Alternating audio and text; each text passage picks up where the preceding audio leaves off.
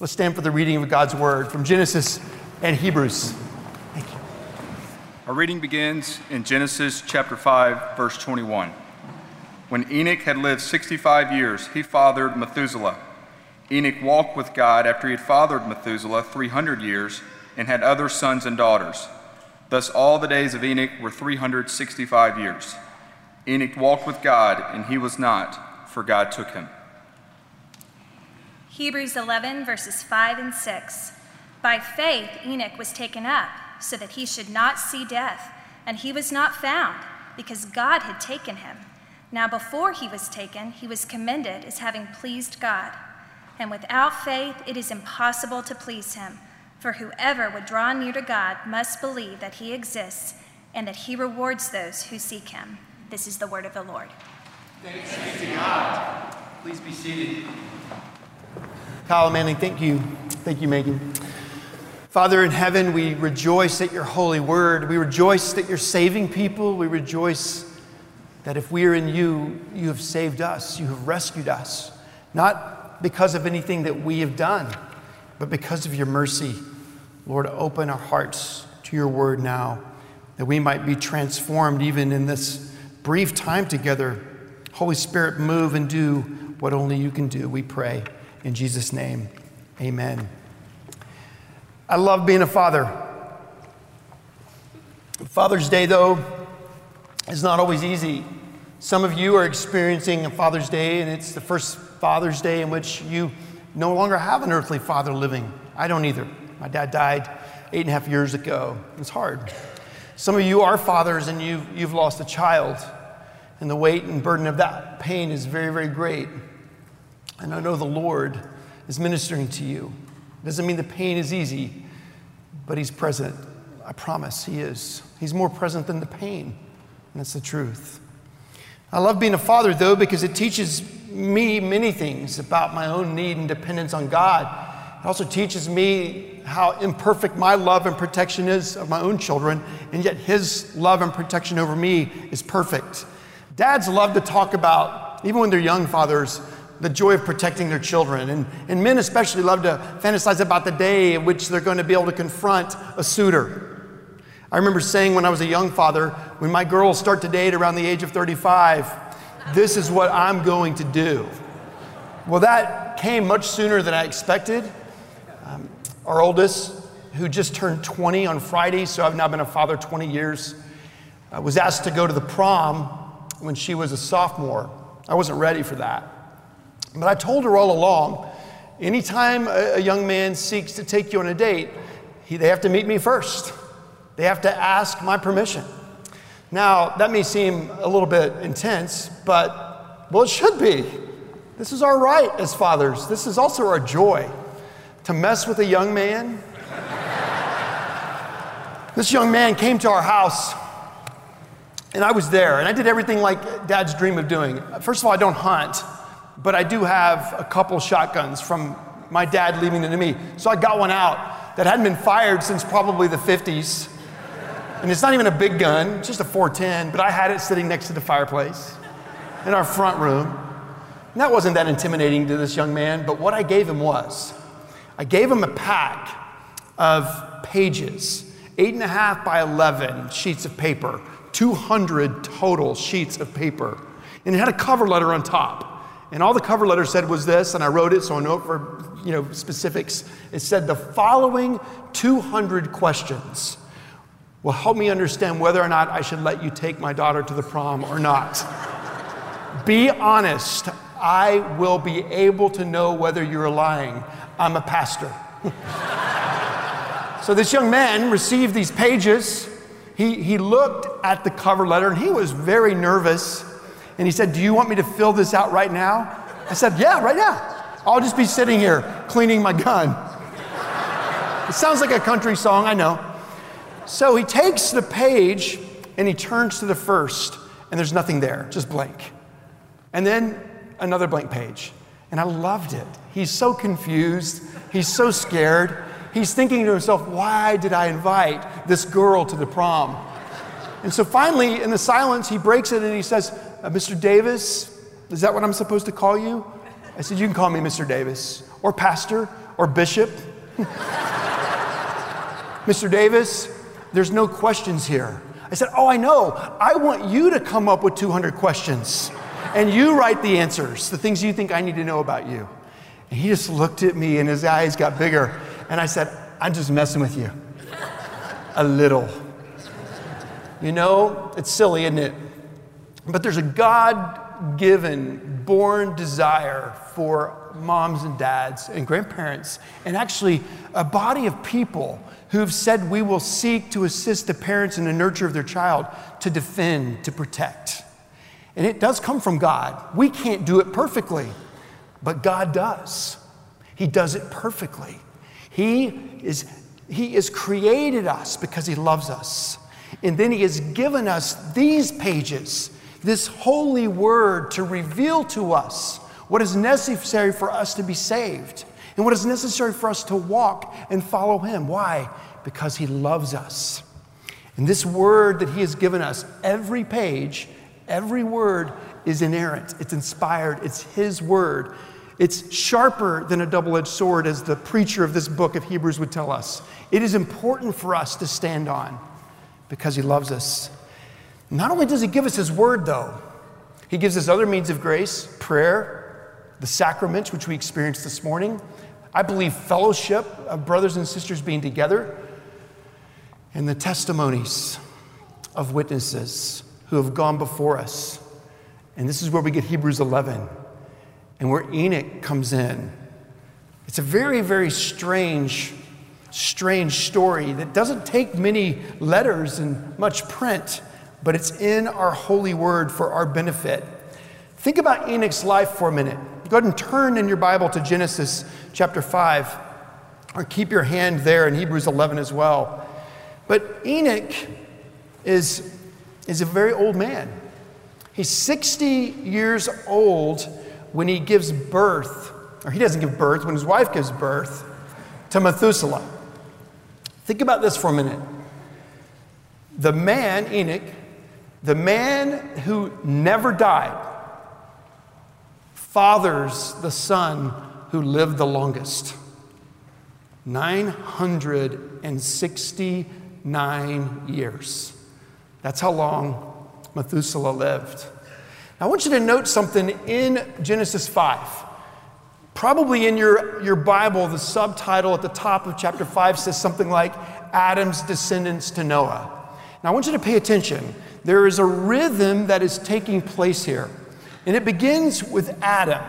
Verse 3 when Adam had lived 130 years. So you'll notice that, the, that as, as the Holy Spirit's carrying Moses, who wrote this along, he has this rhythm. The person's name, Adam, who lived 130 years, then it says he fathered a son in his own likeness after his image and named him Seth.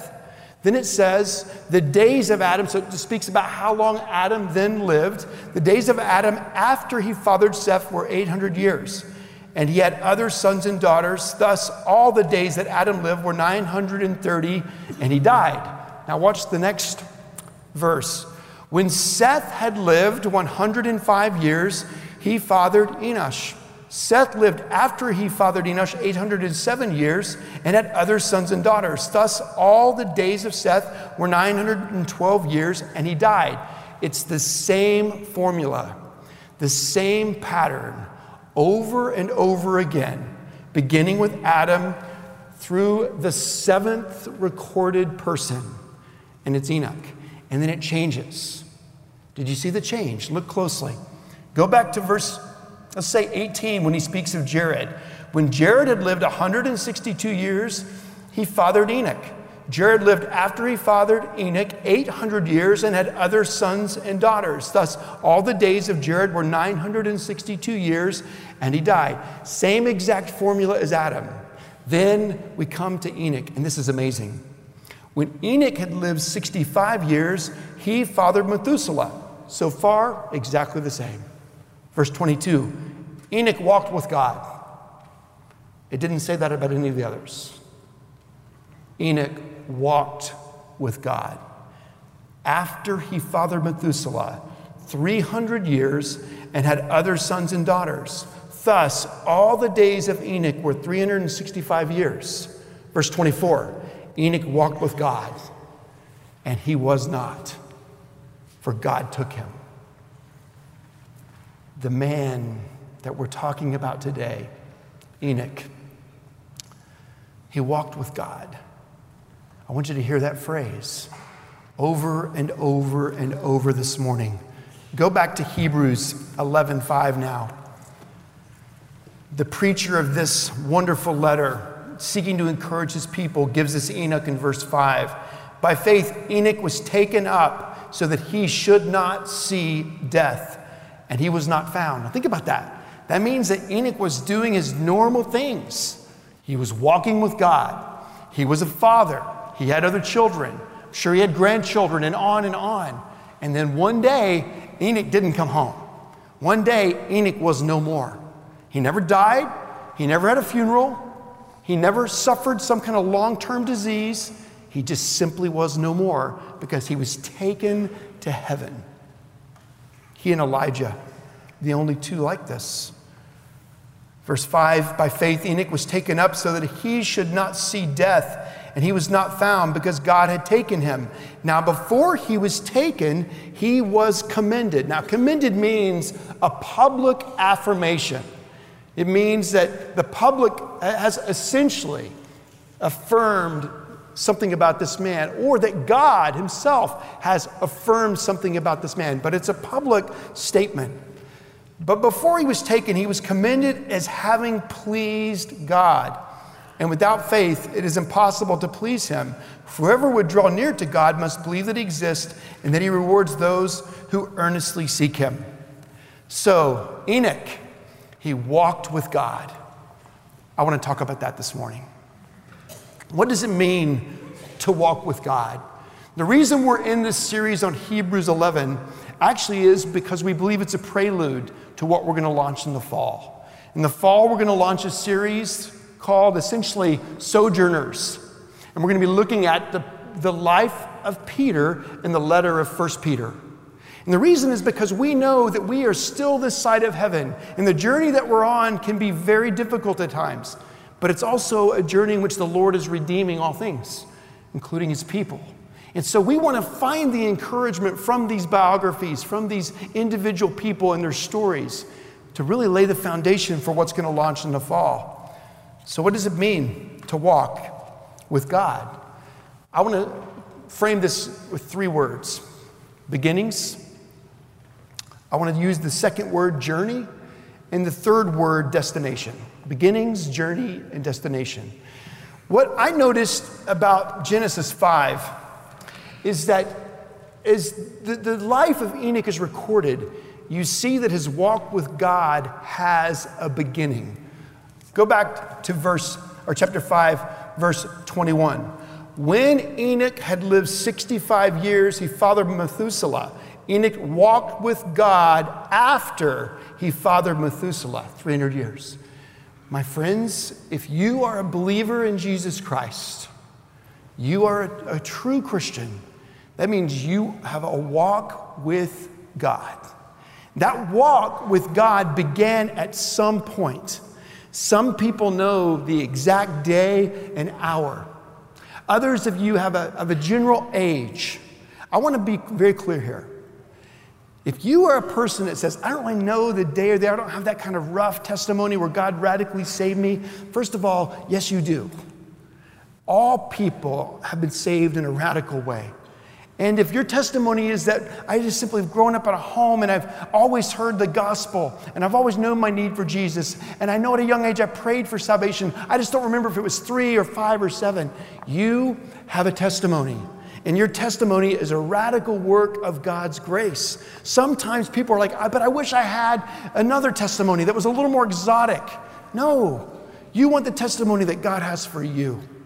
I pray that every one of these children today would never know a day they didn't know Jesus, but that they would always be deeply passionate for Him. What will make them passionate? The Lord Himself.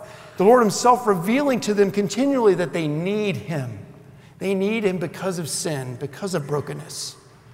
So, if you're a Christian, you have a beginning of your walk with God, just as Enoch did.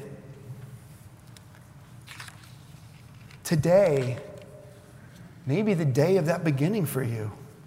You may discover in the next 10 minutes that you actually don't have a walk with God, that you're not walking with God. The Holy Spirit might move in such a way that you say in this moment, I need Him, I want Him. We pray it would happen. But every Christian has a beginning, a starting point.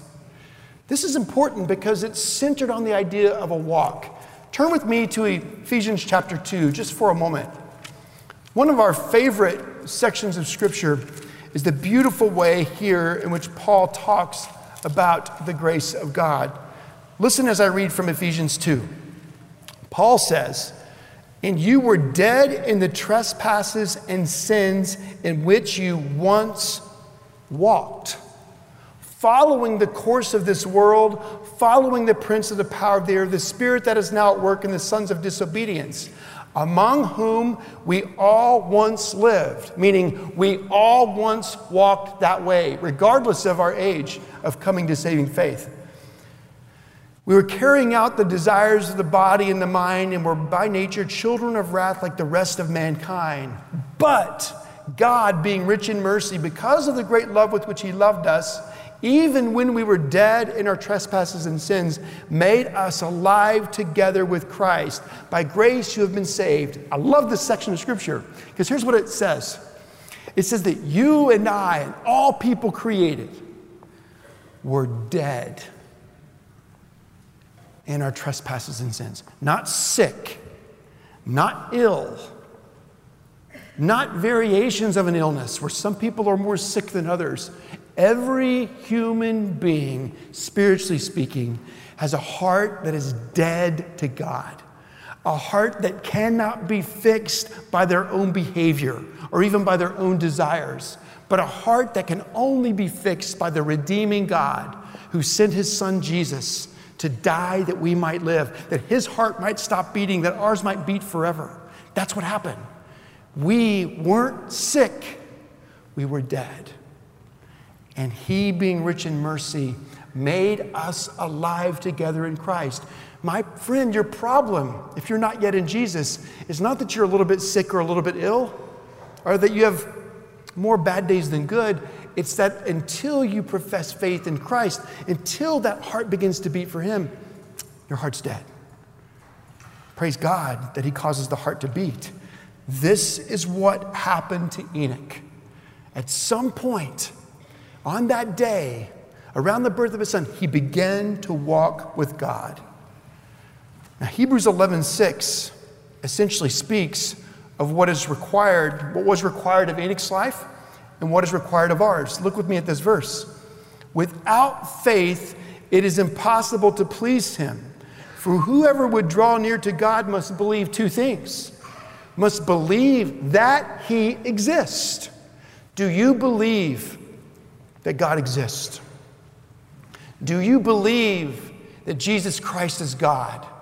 Do you believe that the Holy Spirit is God, the one who illuminates the truth about the word that we might believe?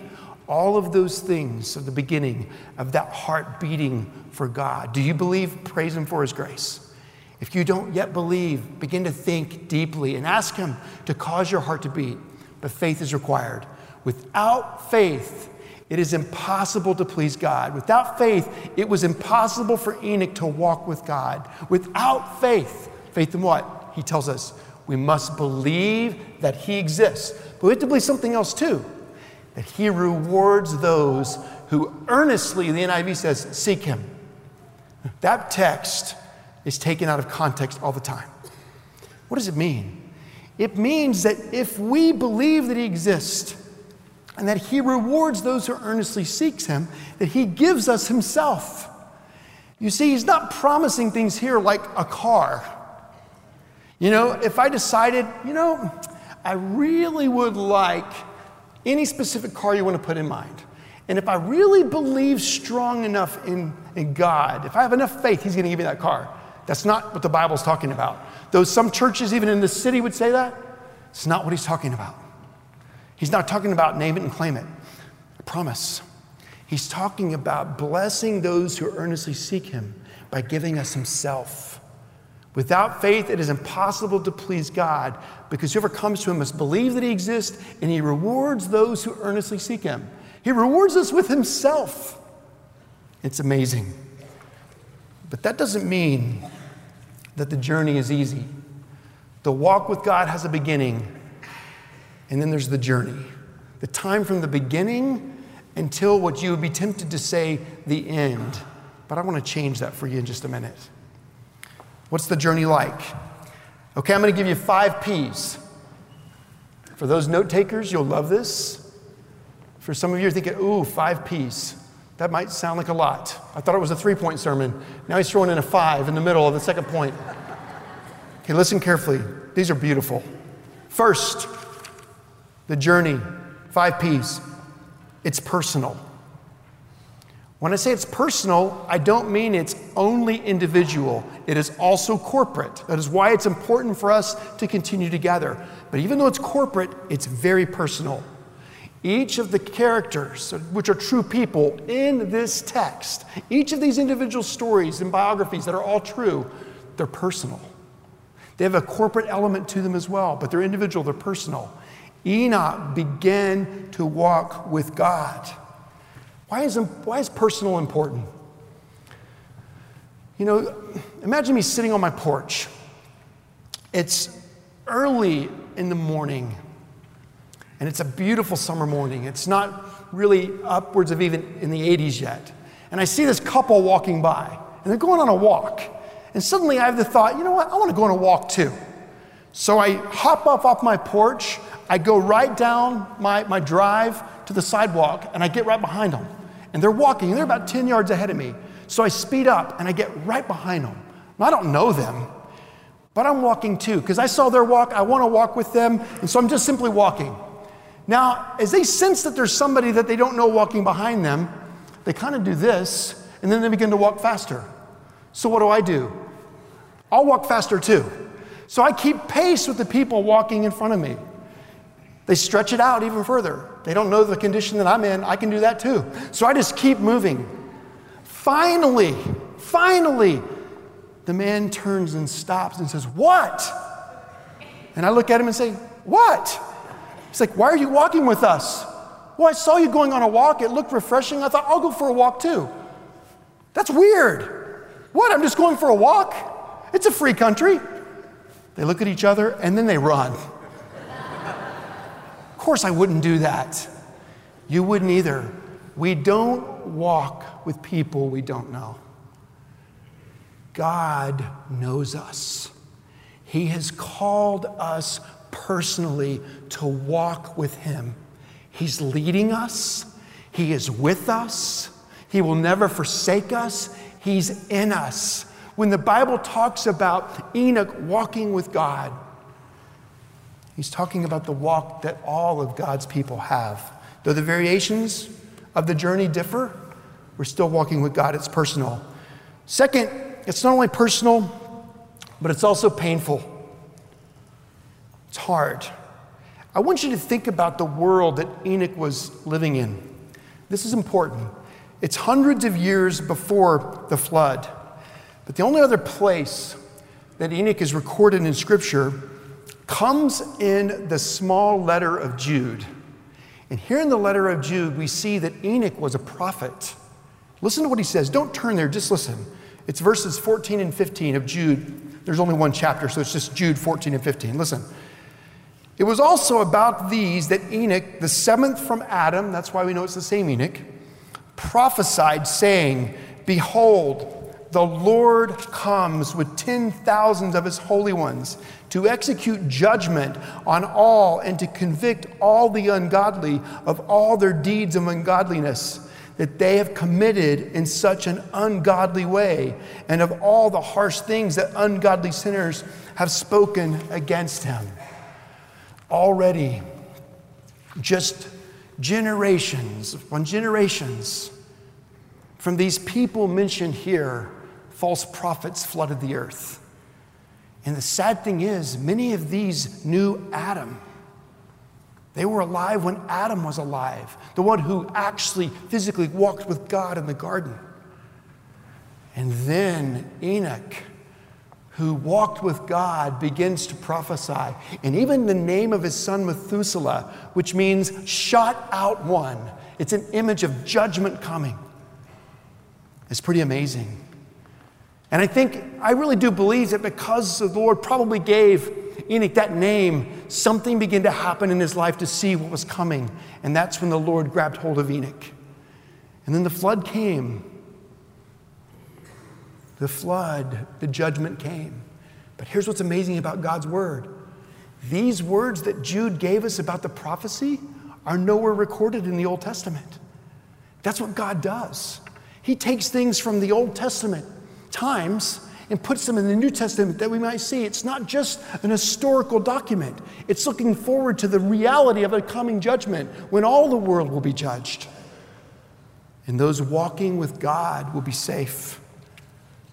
The reason I mention this under the category painful is that we tend to think right now that it could never get worse, and maybe even that it's never been worse. God flooded the earth for a reason. Enoch predates the time of Noah, but not by much. The world Enoch was living in was vile and dark and evil, full of false prophets. A few more P's. It's not just personal and painful, but our walk with God pleases Him. That's what it says in Hebrews 11. Enoch's life, his walk pleased God. Do you know that you walking with God brings pleasure to God? In John 15, the vine and the branches, Jesus said this It is to my Father's glory that you bear much fruit, so proving to be my disciples. My friends, you may feel like your life could never please God. That's not true. He has pursued you if you're a Christian. He has made himself known and you have followed him. Your life brings pleasure to God. He saved you and loved you. Your life bears fruit. Fourth P, our walk with God has a public reputation. Those who knew Enoch, as Hebrew 11 speaks of in Genesis, knew that he walked with God. He was commended. That means that God commended him, but it means that the fruit of that was seen by others. If we are walking with God, people are going to see the beauty of that. Now, I've got some bad news for all the fathers. I am the world's greatest. I am. The first few years of being a parent or a father, when I got the plaque that said world's greatest dad, I thought my daughter just didn't know. But now she's had 20 years, 20 years of life to tell me I am the greatest. I'm the greatest dad. Some of you got the same plaque. I'm sorry. We can't all be the greatest. There's only one greatest. And I've got it for 20 years. Some of you are going to say, I've gotten it more years than me. I don't care. I'm the greatest. Silly, huh? But you know what? What do you really want your child to say about you? If I could pick only one thing, if you could pick only one thing, wouldn't it be that your child would say, My daddy walked with God? Public, private, personal, corporate. My dad walks with God. My dear brother, are you walking with God? By His grace and for His glory, you can. You don't do it in a way of pride, you do it in a way of dependence on God and your children and their children and the church and the world can see it. Last P, there's progress. Your walk with God is not perfect, neither was Enoch's. This is going to sound strange, but Enoch needed Jesus just like you and just like me. He was looking to the future of the promise of Christ. We look back at what he's done and what he's still to do. Yet, though we're not perfect, our sanctification, which means being made more and more like Jesus, is progressing. We are becoming more and more like Him, dying to sin, hating the sin that's hard to die to. So, lastly, we've talked about the beginning, the journey, and the destination. This will be very quick. The destination of our walking with God is exactly the same as Enoch's. Enoch was taken up into the presence of the Father, Son, and Holy Spirit. Every person who walks with God, who has begun that relationship, that is somewhere on that journey, your destination is the same as Enoch's, just as mine. He is a great picture of what is going to happen to some, actually. Some will not physically die before they're taken up. It's when Christ will return. Some of them might be in this room. Probably for most of us, we're going to go through physical death, but that's not the end. There is a beginning for a Christian, but there is no end. We live for eternity in the presence of the one true living God, Father, Son, and Holy Spirit. In order for that to happen, a baby had to have a beginning. A baby named Jesus had to have a journey. That journey had a destination. And the destination had a stop called Golgotha, a stop where he would be crucified, that he would die, that he would be buried in a tomb. But that God, that man, that one who was once a 100% baby, always a 100% God, would conquer death and be raised to heaven. And there he reigns as our king. And all who are walking in him will see him face to face, just as Enoch did. And what will be true of you and me was true of him. We were no more. We're with him. Are you walking with God? Has that walk started? If not, oh, my prayer is that today it would begin. And you would simply say, Holy God, in the name of Jesus, I confess my need for him because I'm a sinner. I surrender my life to you. You just have to pray this. I surrender my life to you. I want to walk with you. When I close today, if you pray that prayer, I want you to tell someone that you came with. If you don't know anyone, I want you to come and tell me or one of our other pastors. For everyone else who's already walking with Christ, keep thinking about when that walk began, even if it's just a season of life and you're not sure the exact date and think deeply of the fact that you are walking with the living God every step, every breath, every heartbeat until He calls you home. Are you walking with God? Lord Jesus, there is no God like you, Father, Son, and Holy Spirit. You are greater than we could ever imagine. You are the God that gave birth to Enoch, the God that used him to give birth to the man who lived the longest. And you are the God that simply called him home. God, you can do anything. We pray that you would create new birth even now in any who are in our midst who don't know you, and that you would inspire all who are already walking with you to delight in seeing the intimacy of that walk, which is far more intimate than we know. Even as we close in singing, Lord, let us think deeply of these words and of the one to whom we sing. We pray in Jesus' name. Amen.